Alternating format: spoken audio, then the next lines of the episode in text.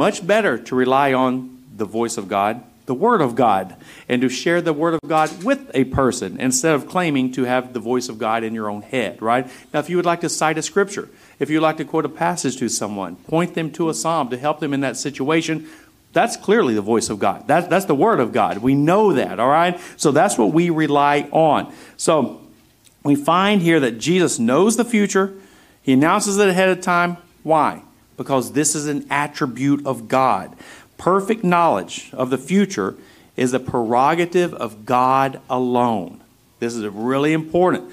This is a divine fingerprint on the Word of God itself. We'll get to that in just a moment. I'm getting ahead of myself. But we want to be very careful with this. And in this passage, that Deuteronomy 18 through 22, if you're still there, you kind of have two warnings. You have Moses announcing the future prophet that is to come, the great prophet. What are they supposed to do? They're supposed to listen to him. If they don't listen to him, they will die. And we recall back when Jesus was feeding the thousands with the bread and the fish, somewhere around 20,000 most likely that he's feeding. And they call him the prophet. But yet when he begins to teach about who he really is, they all fall away and no one stays with him. They want him to be the prophet. They want him to get him to give them free food and free fish and bread and multiply that out every single day of their life, but they don't want to listen to him.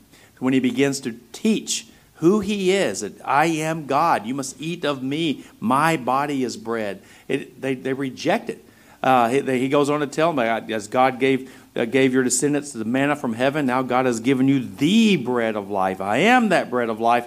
They all go away. So they want to acknowledge him as a prophet. They see him as someone very special from God, but they don't want to listen to him. And you see it over and over and over. What does that mean? That means they're going to die, according to this prophecy in Deuteronomy 18. And this is not just a physical death. It's no surprise that people will die, but this is a foreshadowing of that spiritual death. Oftentimes in the Old Testament, physical death is foreshadowing the spiritual death. And that's what Moses is saying. God is announcing through Moses here. If you don't listen to him, if you don't believe in the gospel, if you don't have faith in Jesus Christ to forgive you of your sins, you are going to spiritually die. So you have two kind of warnings there. You have the false prophet that is supposed to die for claiming to have the voice of God but does not. They're not supposed to listen to him. But who are they supposed to listen to, or else they will die? Is the true prophet, the great prophet, which is the Christ, is the Messiah. Look with me over at Isaiah 41. We're done with Deuteronomy, but save your place in John. Look at Isaiah 41, 21 through 24.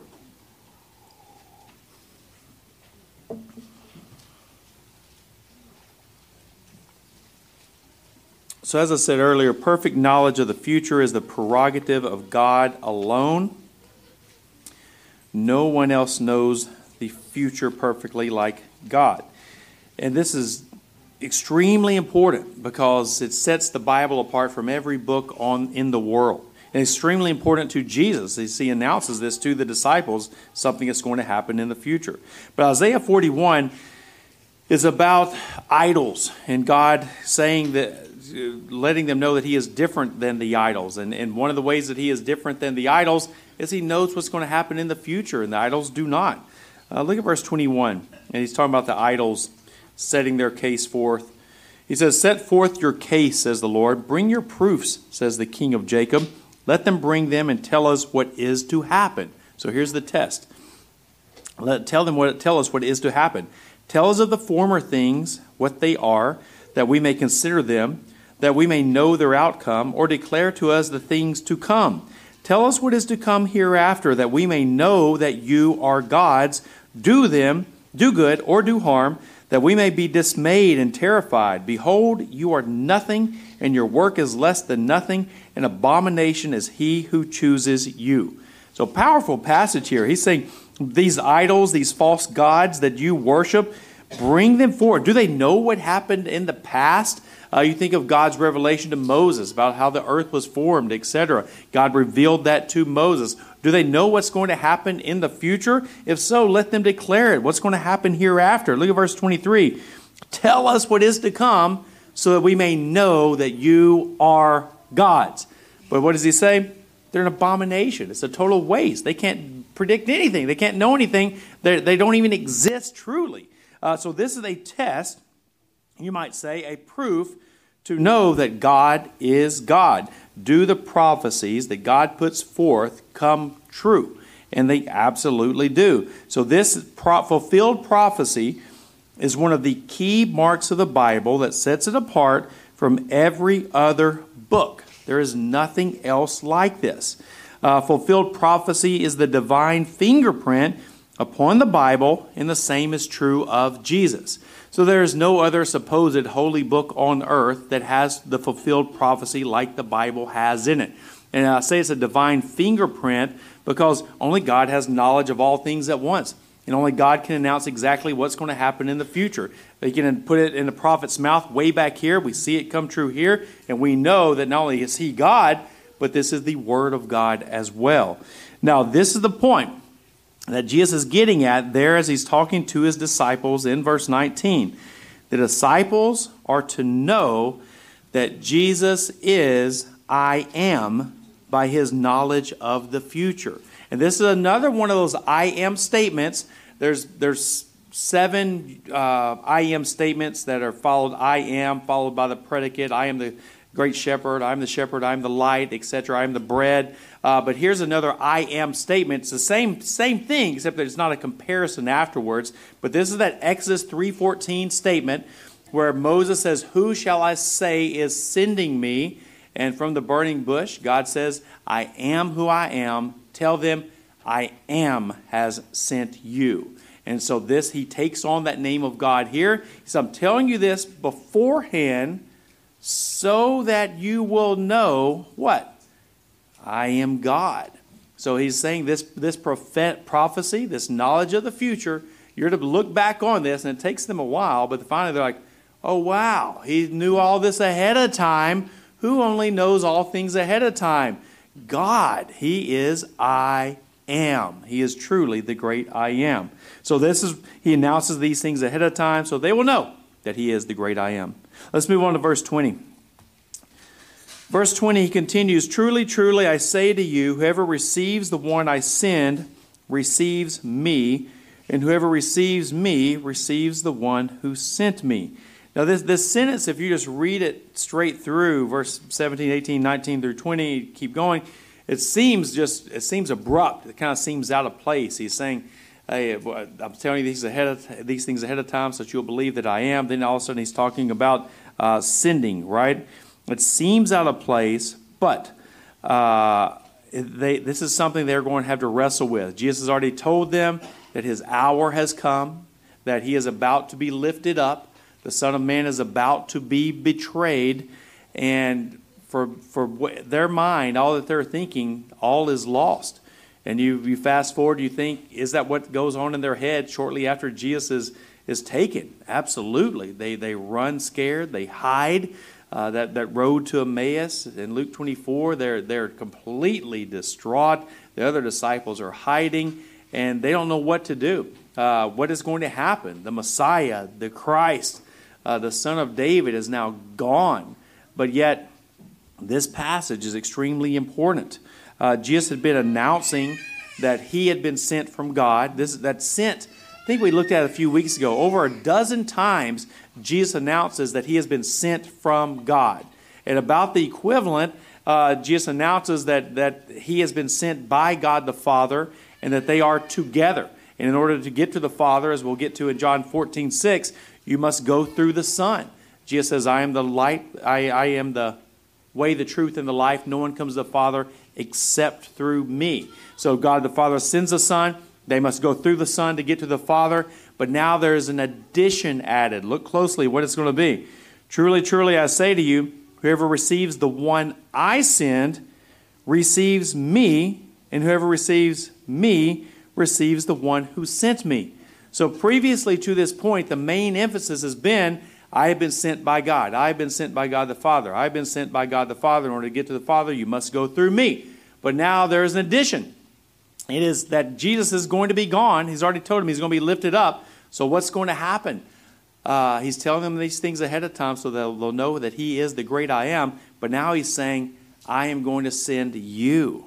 And the way that people will get to the Father is through faith in me, and I'm authorizing you now. You are the ones that are going to be sent.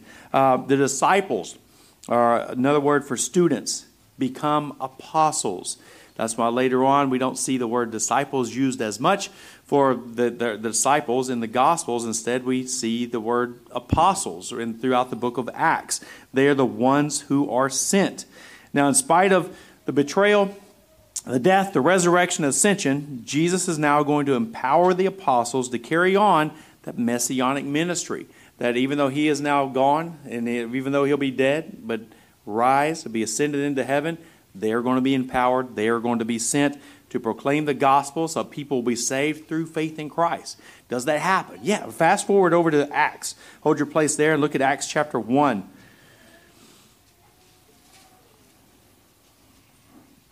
Look at Acts chapter 1. There's a lot here. I'm going to read verses 1 through verse 9, I think.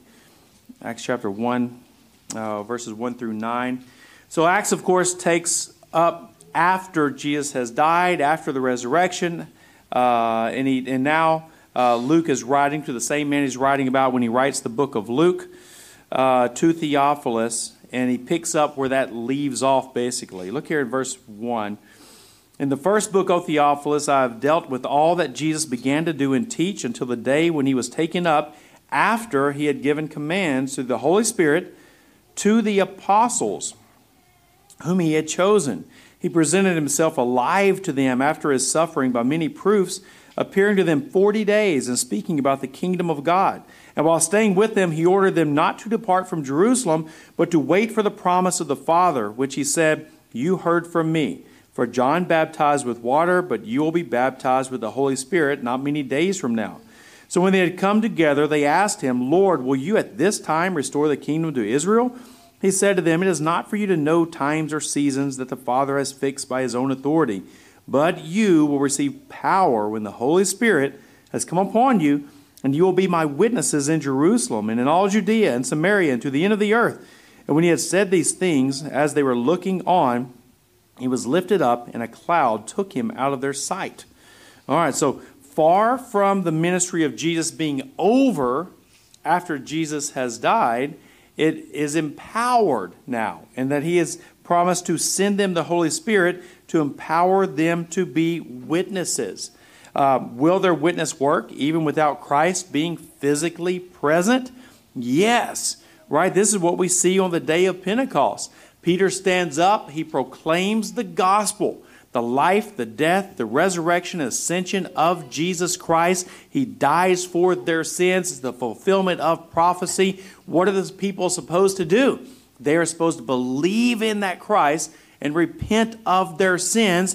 And what do we find? 3,000 people are saved and baptized that day. People are added to their number daily from then on. The number grows to 5,000. Then they can no longer keep count of how many people are being saved. So Father sends a Son. The Son sends the apostles. The apostles are proclaiming the gospel, and their people are being saved through faith in Christ, and now they're made right with God. And the same is true to some degree with us today as well.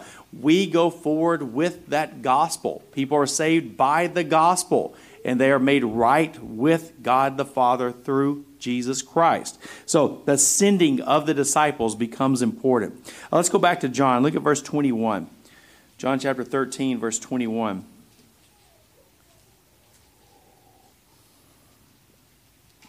Look at verse 21 through 25. We'll take this section kind of all together. After saying these things, Jesus was troubled in his spirit and testified, "Truly, truly, I say to you, one of you will betray me." The disciples looked at one another, uncertain of whom he spoke. One of his disciples, whom Jesus loved, was reclining at table at Jesus' side. So Simon Peter motioned to him to ask Jesus of whom he was speaking. So that disciple, leaning back against Jesus, said to him, "Lord, who is it?" Now, this is really interesting because Jesus announced multiple times here that one of them is going to betray him. And in our minds, we often think of Judas just looking like an absolute villain and everyone going, obviously, it's Judas, right? And you don't see anything like that here. And you don't see anything about his character being revealed that's different from the other disciples' character. There's nothing in the way that he looked, nothing in the way that he carried himself, nothing morally they could point to that's saying, oh, obviously he is a sneaky snake and we all know it. In fact, we see the opposite of this. He is trusted. He's trusted with their finances. He's a highly trusted disciple, supposed student of Christ. So much so that they are all perplexed and they don't know who it is. Someone's going to betray him, and they're like, who could this possibly be? They all see themselves as equally following Christ. And no one, we don't even have a hint of this here, and I think this is important that John is laying this out, Matthew lays it out as well, that they don't have a clue who this betrayer is among them. This is, in other words, Judas is great at camouflage, putting on the Christian camouflage, all right? Look, Judas, though an unbeliever, you might say, learned to act like a disciple so well that he completely fooled the other disciples. Look how Matthew records this. Hold your place there. Look at Matthew chapter 26, verse 20 through 25. Very similar, but just speaks of it a little bit differently.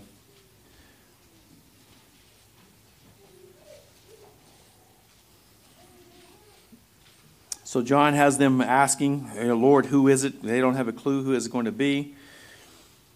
Matthew 26, 20 through 25, similarly, but a little bit different here, states, when it was evening, he reclined at table with the 12, and as they were eating, he said, truly I say to you, one of you will betray me. And they were very sorrowful and began to say to him one after another, is it I, Lord? He answered, he who has dipped his hand in the dish with me will betray me. The Son of Man goes as it is written of him. But woe to that man by whom the Son of Man is betrayed. It would have been better for that man if he had not been born. Judas, who would betray him, answered, is it I, Rabbi? He said to him, you have said so. So here you have every disciple again. Like Judas is so far off the radar that they are looking at themselves introspectively, saying, man, maybe it's me. I know it can't be any of them. So you kind of have them, is it me? Am I the one? And the point of this is that Judas is so far off the radar. His camouflage is so good that they're doubting themselves before they would even doubt Judas. And Judas takes up the same vernacular that they are doing, the same vernacular of humility, saying, is it I, Lord? And is it I, Lord? And gets to him, and, oh, is it I, Lord? And then Jesus even basically affirms that, right? He says, you have said so. But the disciples are so convinced that it's just so perplexing that it could be that they almost justify Judas's departure. Look at verse 26. Let's see. Let's move on down to that. Jesus answered, "It is." Oh, sorry. Go back to John chapter 13. John chapter 13, and go back to John 13, verse 26. Jesus answered, "It is he to whom I will give this morsel of bread when I have dipped it." This is, again, so similar to Matthew, right? So when he had dipped the morsel, he gave it to Judas, the son of Simon Iscariot. Then after he had taken the morsel, Satan entered into him. Jesus said to him, what you are doing, do quickly. Now no one at the table knew why he said this to him. Some thought that because Judas had the money bag, Jesus was telling him, buy what we need for the feast, or that he should give something to the poor. So here you see the disciples, John is reflecting on that night, just saying how naive they all were. And even though Jesus basically lays it out, this is who it is right here, in their minds, they still can't believe it. And they're just thinking, no, Judas has the money, he takes care of the money, he's going to give to the poor, which was common during the feast of the Passover. And they have no idea. And that's John's point. They have no idea that he is going to be the one to betray Jesus, which is really fascinating here. If you think about that, because you have someone who acts like a disciple. They've been with the disciples for 3 years. He's been with Jesus, but yet his heart remains wicked. Earlier we found out that he was stealing money, right? He was greedy. When Mary uses the expensive oil to put on Jesus' feet and bathe his feet, he's mad because he could have spent that money elsewhere, we find out later. But as far as the camouflage, it is so good that they cannot tell any difference at all, which is, one, it's alerting that being around Christianity does not necessarily mean that you personally are a Christian. Being around Christians, being around sound doctrine, being around perfect doctrine, being around Jesus Christ himself teaching nonstop does not mean that you personally are a believer. And this is something that each person should ask themselves, reflect on that. Just because I'm around sound doctrine, just because I'm around other Christians, does not necessarily mean that I am a Christian. Is there faith in Jesus Christ? Do I repent of my sins, or am I a pretender like Judas was, right? So make sure there is real faith, and at the same time also acknowledge that could be the case with any group of believers. There can be such good camouflage that even the disciples couldn't tell the difference. If that Judas was the betrayer. So keep those things in mind. As we look at that last passage there, verses 26 through 29, that we find that Satan entered into him. Satan entered into him there in verse 27. Now, if you look back at verse 12, there we find out that in chapter 12 he'd been stealing money. We found that out. In chapter 13 we see the devil is working with Jesus, with his heart. They're in one accord with the betrayal of Jesus. But here you have something more deliberate, more intentional, where Satan enters into him, something we might refer to as possession. There's something even greater going on at this moment, at this exact time. Judas was already greedy. He already loved money more than he wanted to follow Christ. He was there for the money. New evil was not created in him, but this evil was fostered, and Satan enters into him to betray Jesus for money. So fascinating thing that happens here. Satan becomes directly involved. Look at verse 30, John chapter 13. So after receiving the morsel of bread, he immediately went out, and it was night. So Judas the betrayer goes out, and he and Satan look like they are in control. Everything is happening, and they are going to betray Jesus, and it is going to lead to his death. You'll also see here at the end of that verse 30, and it was night. This seems to be not only descriptive of the time. The Passover meal happened at the same time, all of the time, year after year, so this would be common. It wouldn't be unusual for it to be night, but that John most likely puts this in here describing the darkness that had entered in. It's kind of a play on the words. It was night, but it was also a deep darkness that was coming over everyone. The betrayer, Satan entering into the betrayer, going off to sell Jesus, and the night was going to be long, long night for the disciples. Now, in summary of this passage today, certainly in chapter 13, John teaches the sovereignty of God in all things through the perspective of Judas. And we wonder about Satan. We really don't know. We don't have much insight there. But it might seem like they were in control and the betrayer was in control. Yet there is one who truly has control over all things. And that is a point that is heavy in the book of John, chapter 12, chapter 13 as well. That God is in control. Everything had been given to the hands of Jesus. Everything is going exactly as planned. This happened, this betrayal happened to fulfill Scripture, right? Everything is going exactly according to God's revelation. He's still in control. Also, we want to be aware of the extremely good Christian camouflage that unbelievers can wear. Unbelievers can be around Christians and not yet truly be a Christian. Many times Christians can't even tell the difference because the unbeliever is so good at acting. And we'll cover some of that in discipleship today. We should also check ourselves, make sure that we're not relying on our geographical places or or the people around us that to make us a Christian. There has to be real faith. There has to be real repentance. Do you personally trust in Christ for your salvation and repent of sin? That's something that we need to ask ourselves. Though the disciples were all fooled by Jesus, by Judas, we find that Jesus was never fooled. God knows the heart, and we see this throughout the book of John. And God knows all things, so He knows your heart. He knows who His own sheep are, and His own sheep believe in Him. His own sheep follow Him, and His own sheep can trust Him. Even during chaos, even when it seems like there is disorder all around and you're wondering, is God still in control?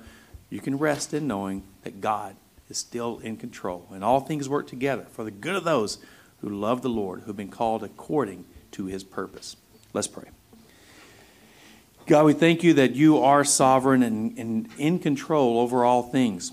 And even though we find ourselves sometimes like the disciples on the night of the betrayal, running scared and doubting and not knowing which end is up, or like Job facing all of his tribulations and trials and wondering why.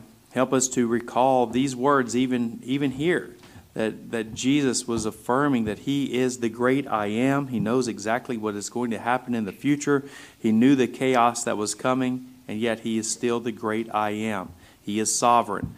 Lord, help us to apply that aspect to our lives, knowing that even when things seem out of order, even when things seem chaotic, that You are still sovereign, You're still on the throne, You have perfect knowledge of our life and our situation, and that nothing can separate us from the love that You have given us through Jesus Christ. And we can rest in that love. We can rest that You know exactly what we're facing, and we can continue to trust in You no matter what. God, I pray that even today as we go over this passage, if there is anyone who is relying on perhaps just being around Christians or in church, etc., but not having faith in Christ for their salvation, may they see the error of their ways. God, we pray that You would grant them true salvation today. Draw them to Jesus Christ for salvation. May they see their sin and see that sin needs to be punished and will be punished eternally. And if they don't listen to the prophet, they will die in their sins. May they see that today, Lord. May they listen to the gospel. May they have faith in Jesus Christ for their salvation. And God, I pray that we would passionately pursue You.